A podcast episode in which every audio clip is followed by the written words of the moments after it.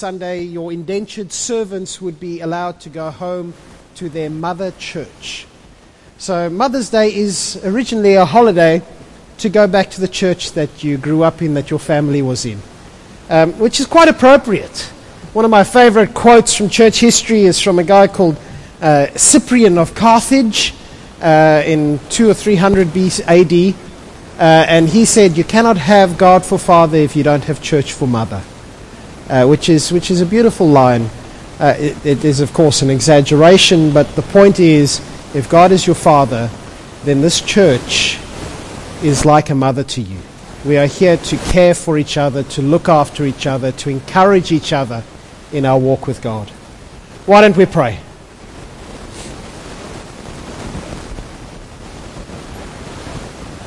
Sounds like a storm. Lord, thank you so much that you love us and that you're good to us and kind to us. Lord, I pray that you would help us to, to understand what you say to us, that you would speak to us and challenge us, and that you would help us to become more the people that you want us to be. Lord, there are so many challenges upon our lives which call us to try and prove ourselves to you. And there are so many ways, God, that we find that whenever we do try and prove ourselves to you, we fall flat on our face. Thank you that you love us. Thank you that you are always there for us. Amen. So we're busy looking at the letter that Paul wrote to the Galatian church. Some of you might remember we've been doing this for a while, and we've still got quite a way to go through this. Um, uh, we're, gonna, we're busy breaking Galatians up as we go through the year. Uh, but now we're coming to, uh, we're in the middle of the heart of Paul's argument.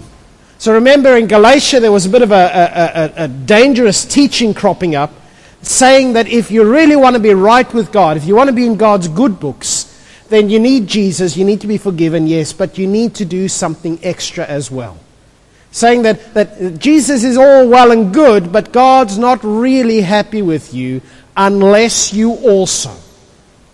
Or, or perhaps saying, Jesus is good, He's saved you, He's forgiven you, fantastic, but now you have to do this as well so that you stay in God's good books. And, and this is a dangerous teaching. Paul pulls no punches in his writing to the Galatians. He's, he, he basically turns to them and says, This is rubbish. In fact, he, he has some very harsh words uh, for the people, which we'll read in coming weeks. But in Galatia, the, the thing that they said you had to do as well was to obey the Old Testament laws. Basically, they said if you want to really be good with God, you have to be forgiven by Jesus and then essentially become a Jew. For us today, the, the pluses that we try and add on to Jesus are usually different. And if you've heard any of these sermons, this is, this is what I say every time. We, we add different things to Jesus as check marks to prove that we are good enough for God. Even something as simple as, well, I come to church every Sunday. Because if I don't come to church, well, then I'm not good enough for God. Or I go to Bible study, or I read my Bible for three hours a day, or I do not dance. I'm sorry, Elizabeth.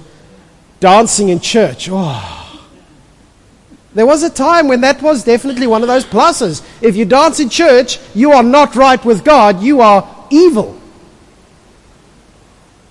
And we today look at that and go, yeah, what ridiculous people they were.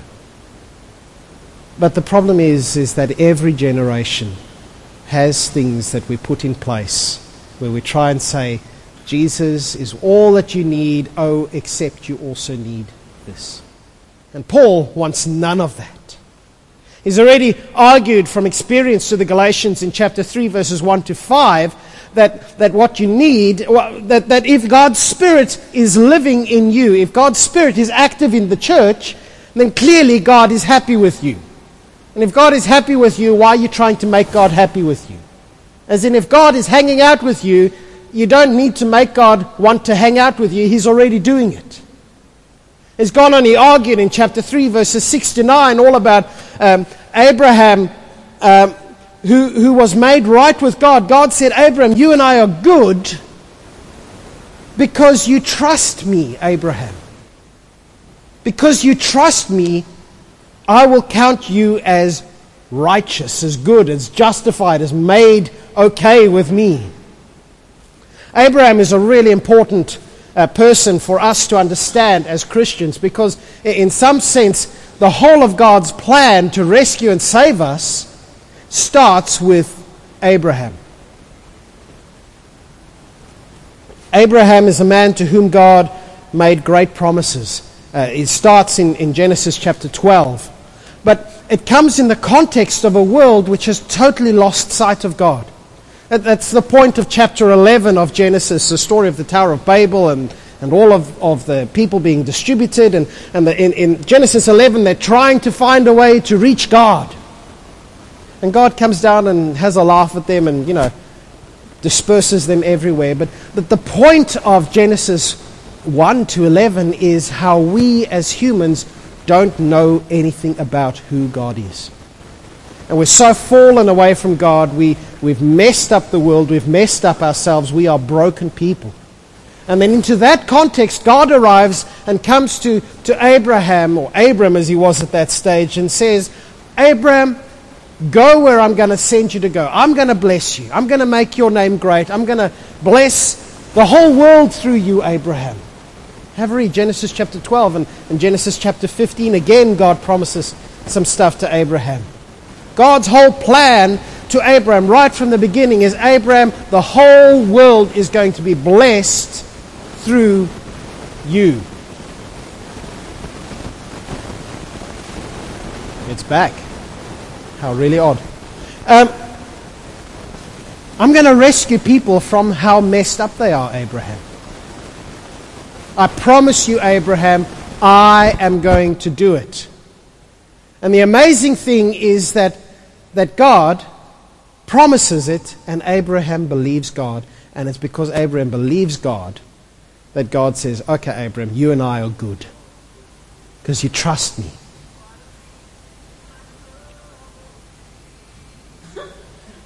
Boy, it's a day of noises today, isn't it? It is Robin's phone. It's a good song. We could all sing along.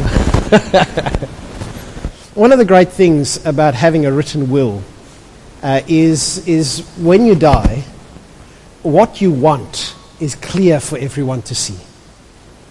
You know, it's, it's one of those typical uh, uh, scenes in a movie, quite often murder movies or Agatha Christie kind of things, where someone has died and there's a debate about what they really would have wanted or what they really meant. And sometimes there's people who come in and say, well, here's the will, but let's change the will just ever so slightly. Let's, uh, let's, let's, let's, let's add something in here.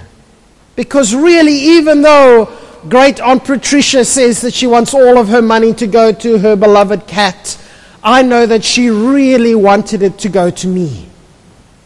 She told me so, I think. Maybe. But let's say so.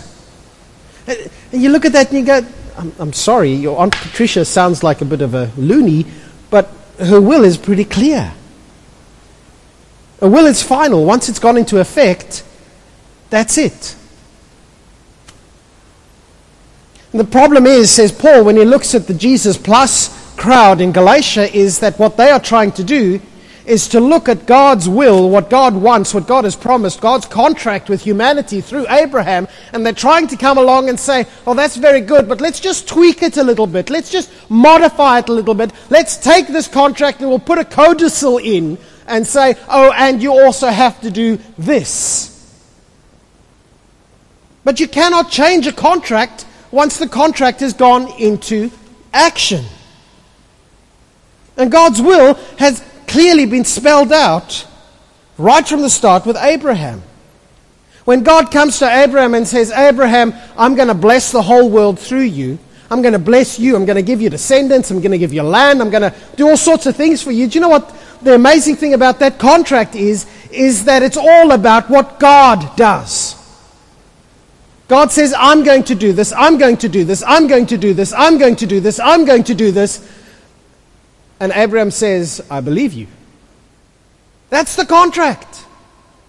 You cannot then later come in and say, oh, and, and, and you also have to do this in order for God to do what He's promised to do even though he promised it originally with no strings attached, in black and white, it's clear, it's obvious that's what happened historically.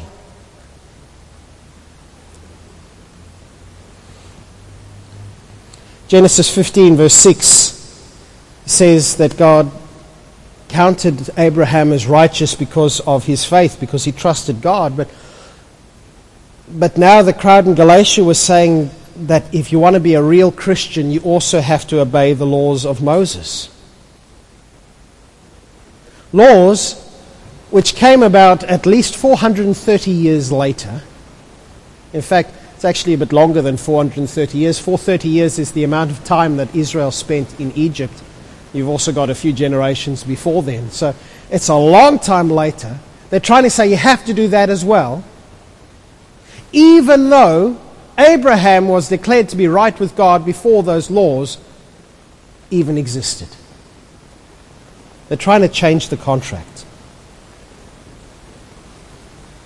But God's blessing life with God, being right with God, has always been about trusting Him.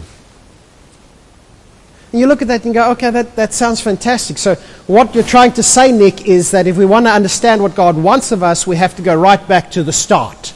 Right back to the beginning where God said, I'm going to do some stuff. Are you going to trust me? And we say, yes, we're going to trust you, God. And God says, excellent, righto, you and I are good.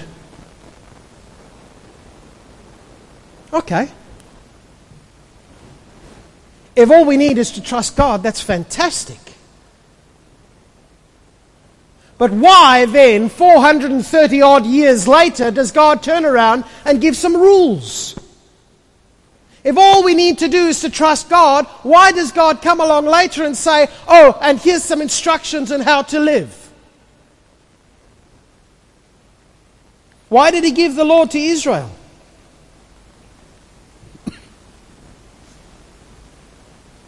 Well, Paul says to us over here that he gave it because of transgressions.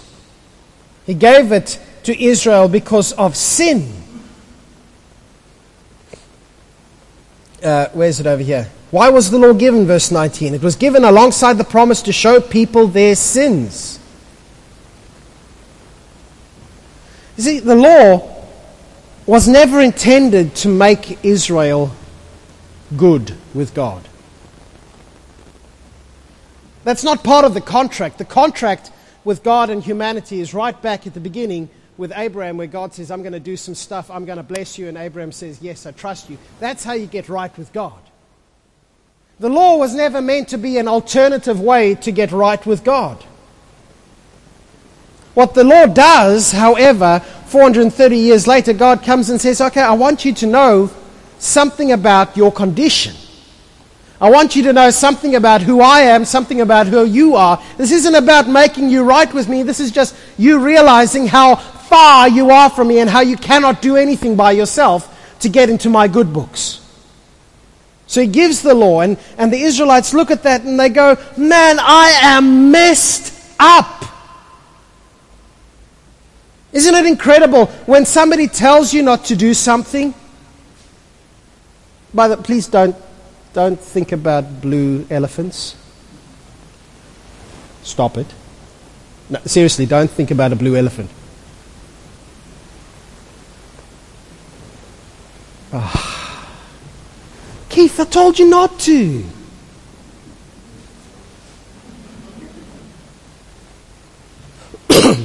it's a stupid example, isn't it? But that's what the law does. Have a look. Can you put Romans 3 up for us, Bella? No one can ever be made right with God by doing what the law commands, says Paul in Romans. The law simply shows us how sinful we are. And have a look what Paul says in chapter 7 of Romans, verse 7. Paul says, Am I suggesting that the law of God is sinful? Uh, of course not. In fact, it was the law that showed me my sin. I would never have known that coveting is wrong if the law had not said, You must not covet.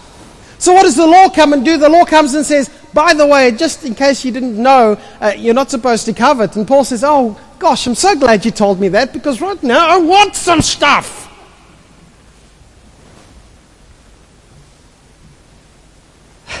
The law removes our excuses. It makes us realize that there is nothing that we can do to get into God's good books. It shows us the gulf between us and God.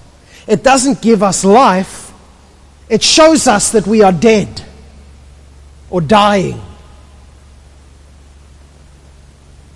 God promises to, to bless those, which I, I think to means to give life to those who put their trust in Him. In the last uh, bit of uh, Galatians chapter 3, which we saw last time, uh, Paul identifies the blessing of God with the Holy Spirit. God living with us. God promises to live with us when we trust Him, but, but then God gives a law which shows how we cannot live with Him because we're messed up. Doesn't that, says Paul, seeing where the argument is going, doesn't that prove that the promise of God contradicts or opposes or stands against the law of God? Well, no. No, says Paul. If, if God had given a law that could have given us life, we would be right with God. That's verse 21 of Galatians chapter 3. The problem is not with God's law, the problem is with us that we are prisoners of sin, that we are as good as dead. We are infected by sin, and there is nothing that we can do, no amount of hard work that we can do that can undo that infection, that can heal that infection. The law highlights our infection. It's like a, a I don't know if any of you have ever gone and had a, uh, a, a CT scan or one of those things. Uh, sometimes they just put the CT scan machine over you and they take a it's a horrible noise picture of you. Other times they take a, a, a dye. Basically, it's made of crushed up iodine or something. And they inject it into you and it provides contrast so that when they take the photo, everything shows up more clearly. And they can see where you're broken. That's what the law is. The law is like an iodine injection that shows up more clearly just how messed up we are.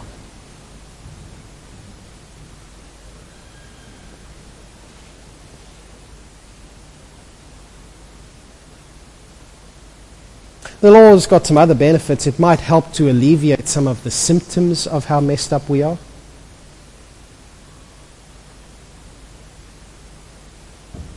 If you ask Phil, I, I bet he will tell you that people drive a lot better when they see a police car behind them.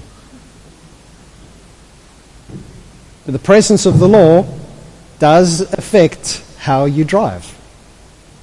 The presence of the law can affect the symptoms of who we are, but the truth is, when the law isn't present,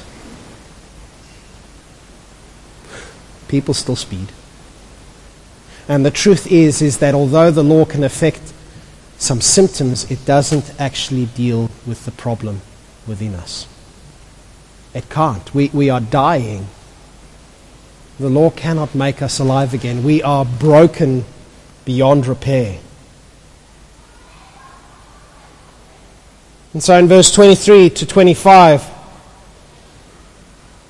Paul speaks about the law as, as a kind of guardian over us. Has anyone here had a governess when they were growing up? I don't know, there might be some really old people visiting today from two centuries ago. Does anyone remember uh, Mary Poppins? There we go. Mary Poppins, a, a governess. She, she, was, she was a nice governess in the end, wasn't she? She was floating down umbrellas, but she was strict. If you have your medicine, you have your medicine. Paul, in verses 23 onwards, speaks about the law as a kind of governess. It, it's actually uh, properly a tutor that he speaks it of, or, or a guardian. In Paul's day, this is a special word for a slave who had responsibility for making sure that his master's son was brought up properly. He would escort him to school. If there was any discipline to be done, this guy would do the disciplining. Apparently, all the pictures, most of the pictures that we have of such people, they are depicted with a rod in their hand because they were not nice people. They they, they beat good sense into the master's son. Paul says that's a little bit what the law is like. The law was meant to keep us in line until the problem within us, until the problem of sin, until the dying within us was dealt with. we change the analogy just a little bit, the law is a little bit like a strict ward nurse. You know, again, from the 1960s, that image of the very strict nurse in charge of the ward who would tell everyone what to do, make sure everything is done right, and if you are visiting in the wrong hours, whoo, you will know all about it. The strict ward nurse is the law who is trying very hard to keep us in quarantine. Because the sin in us is, is infe- well, it, it's infectious. It hurts others, it hurts ourselves, it breaks relationships with each other and with God. And, the law comes and, and, and tries its very best to keep us going until the day the antidote to the infection arrives. Until the time when God's promises are brought to fulfillment. So, in other words, Paul's big question there was Is the law opposed to God's promise? Did God say uh, way back when, okay, all you need to do is trust me, oh, and then by the way, you need to do something else? Says well, no, of course it's not. Here it is. God says all you need to do is trust me. And the law comes and says, and you guys need to know how desperately you need to trust me. You need to know that without me, you cannot do this on your own. I'm going to, I'm going to, uh, give you this law to watch over you a little bit until the time when I come and deal with the problem because the problem is one that you cannot deal with. You cannot deal with the problem yourself. You are broken beyond your ability to repair. The law wasn't an amendment to God's promise to Abraham. It wasn't God saying, Oh, I forgot that little bit about, you know, you have to tick this box and tick that box and do this and do that and do that. No, no, no. God's promise is God's promise. God's contract is if you trust me, I'm going to rescue you. But then God comes along and says, And let me show you how much you need to trust me. You know what? We need to trust God. If the law wasn't there, I would not know how desperately I need to trust God. And I wouldn't. If I think that I'm going okay, why would I?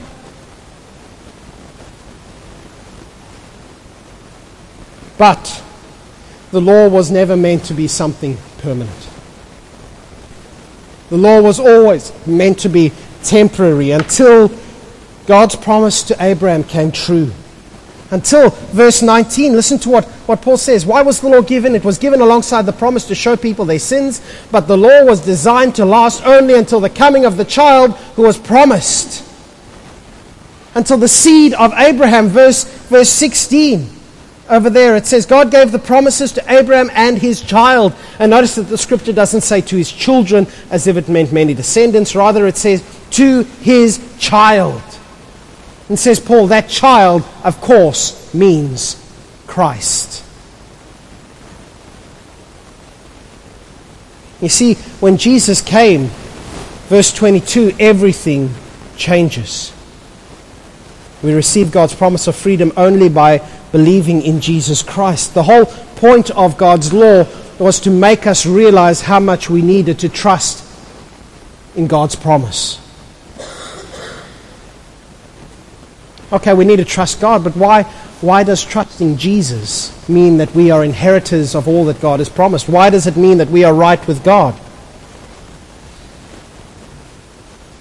This is where Paul ties things together so beautifully. You know, I said right at the start, we have to go way back to the start where God said, I'm going to do some amazing stuff. Will you trust me? And, and, and we said that's what we need to do. If we want to be right with God, we have to trust Him. Paul says, okay, that's, that's, that's good. That's where we need to start. But what you need to understand is that even way back there, it wasn't about Abraham, it was about Jesus. It was about what God was going to do. and it was about God who was going to come into this world to rescue us. God's promises have always been about Jesus. Jesus is the true descendant of Abraham. He is Abraham's only true descendant. Jesus is the only one who pleases God absolutely. In fact, if you look at the story of Abraham, Abraham messed up all the time. Jesus, on the other hand, never did. Jesus is the one who is perfectly right with God. Jesus is able to say, I and the Father are one. If you've seen me, you've seen the Father. We are good. We, we are perfectly right with each other. Jesus is the one who is faithful, who trusts God absolutely, who is able to say on the night of his death, Father, not what I want, uh, on the night before his death, Father, not what I want, but what you want. Jesus is the one who could have called down legions of angels to rescue him, but said, No, I'm going to trust that my Father is going to raise me to life again. Jesus is the one who said, I have been given authority by the Father to lay down my life and to take it up again. I have that authority, says Jesus. I trust my Father absolutely. Jesus is the faithful one. Jesus is the one through whom the whole world is blessed. Jesus is the one who comes and says, If you trust me, then you can be saved. You can live with me. I will give you my spirit to come and live with you. And where I am, there is life. Do you want to know why people die? It's because sin separates us from God. Jesus comes and says, I will bless you by coming to you and dealing with the sin and taking it away. Every blessing, every one of God's promises, right back from the very get go when God says, I am going to do something. I am going to break into this world. I am going to rescue. I am going to save. I am going to bless you. I'm going to give you myself. I'm going to give you my spirit. Right there, Abraham, Genesis chapter 12, the start of history of God dealing with his people, right there, God says, I am going to do it. And actually, Paul says, all of that is always about Jesus. It's always about Jesus. Have a listen to what Paul says in 2 Corinthians chapter 1 verse 20. Paul says, and I don't know what the translation up there says, but he says, every promise of God finds its yes in Jesus. So you go back way back when to God's first promise, the overarching promise for which everything else rests. God says, I'm going to bless you. I promise it. Do you know where the yes is? The yes is in Jesus. Every promise finds its yes in Jesus because Jesus is the true heir of God's promises. When we put our trust in Him, with, with, when we trust Him with all that we are, uh, and we signify that by our baptism, when we are united with Him, we trust Him and He gives us Himself. All of God's promises are yes in Jesus, are yes to Jesus. And the good news is that Jesus, who has been blessed by God with everything, who is King of kings and Lord of lords, comes and says, If you trust me, I give myself to you. Jesus, who comes in the Sermon on the Mount and says, Blessed are the poor in spirit, for the kingdom of heaven is theirs. Any one of you can be blessed if you come to me. We share in Abraham's blessing. We share in God's presence and spirit and life with us, not because, not because God made promises to us, but because God made promises about blessing the whole world through Jesus. Brothers and sisters, the Bible is not a book about us. The story of the Bible, the story of history, is not about me. It's not about all the promises that God has made to me. It's about all the promises that God has made to Jesus and about God saying, if you trust me, then you can be part of that. You can be united with Jesus. Everything that God promises to me is promised to me in Christ, in Jesus. Without Jesus, I can do nothing. Without Jesus, I'm left sitting there with the law going, I'm useless, I'm broken. God, God, I cannot do what you want me to do. It all comes back to Jesus, who adopts us into his family. We, we, we, we put on faith like, eh, like, we put on our clothes. We, we clothe ourselves with Jesus. We, we share in his inheritance.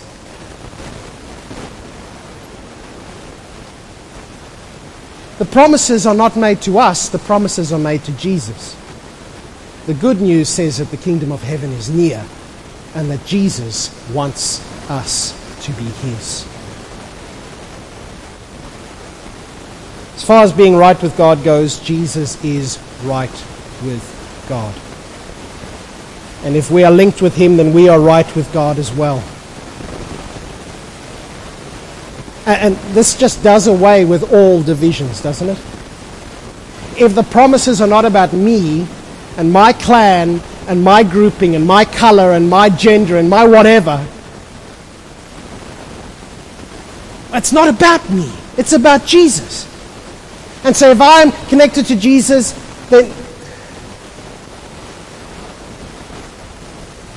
and you are connected to Jesus, and someone in Somalia is connected to Jesus, someone in China is connected to Jesus, and a woman is connected to Jesus, and they're all united with Him, then what barriers are there anymore between us? We have been made one in Christ. In other words, there are no pluses that matter anymore.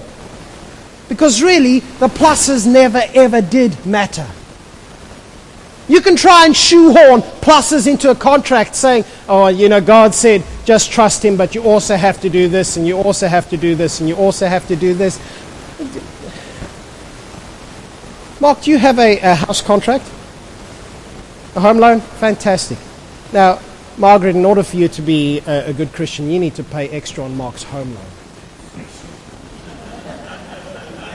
In fact, all of you if you want to stay in this church, you have to pay Mark's home loan off.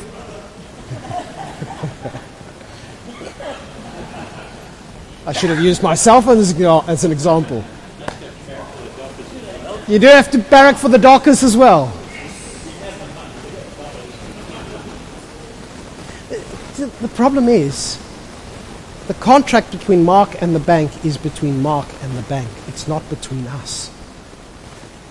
And so for me to come along and say, let's add something into that contract, it's not my contract to add something into. The promise is to Jesus. I can't say, Jesus, I'm going to do some extra hard work so that you get what God promised you. That's not how it works. The point is, God has made these promises. The heir of Abraham, the one to whom the promises were ultimately made, through whom they were fulfilled, is Jesus, and all that I have to do is trust Him. What I do doesn't affect the fact that Jesus is right with God. The only thing that I can do is say, Jesus, I am not. Will you take me? And the good news is that Jesus looks at me and he says, No, you're not. You're not right. But I am. And I want you in my family. God's made some promises to me that He will bless the whole world through me. And I take you into my family and I'm going to bless you. Jesus isn't God's plan B. It's not as if God started out with the law and said, okay, as long as we get people to do the right things, then they'll finally get better and better and better until they are perfect. That, that was never the whole point of the law. We've seen that. Jesus is God's plan A, right from the get go with Abraham. And the law has served its role. The law was meant to point us to how much we need Jesus. The law kept us in protective custody. If you're in protective custody because someone is out to kill you, and then that someone is arrested and dealt with, why would you stay in protective custody? You wouldn't, would you?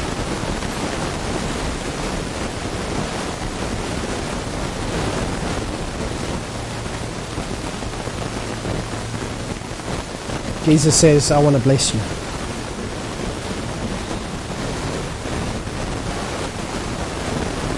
Will you trust me?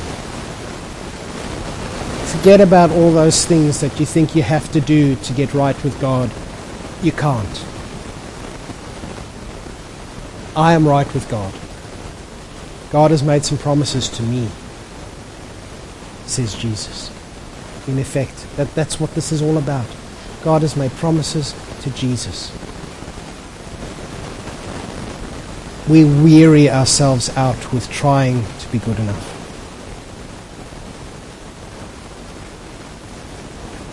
Trying to pay off somebody else's home loan. When all that Jesus says is, just trust me. Trust me. Friend.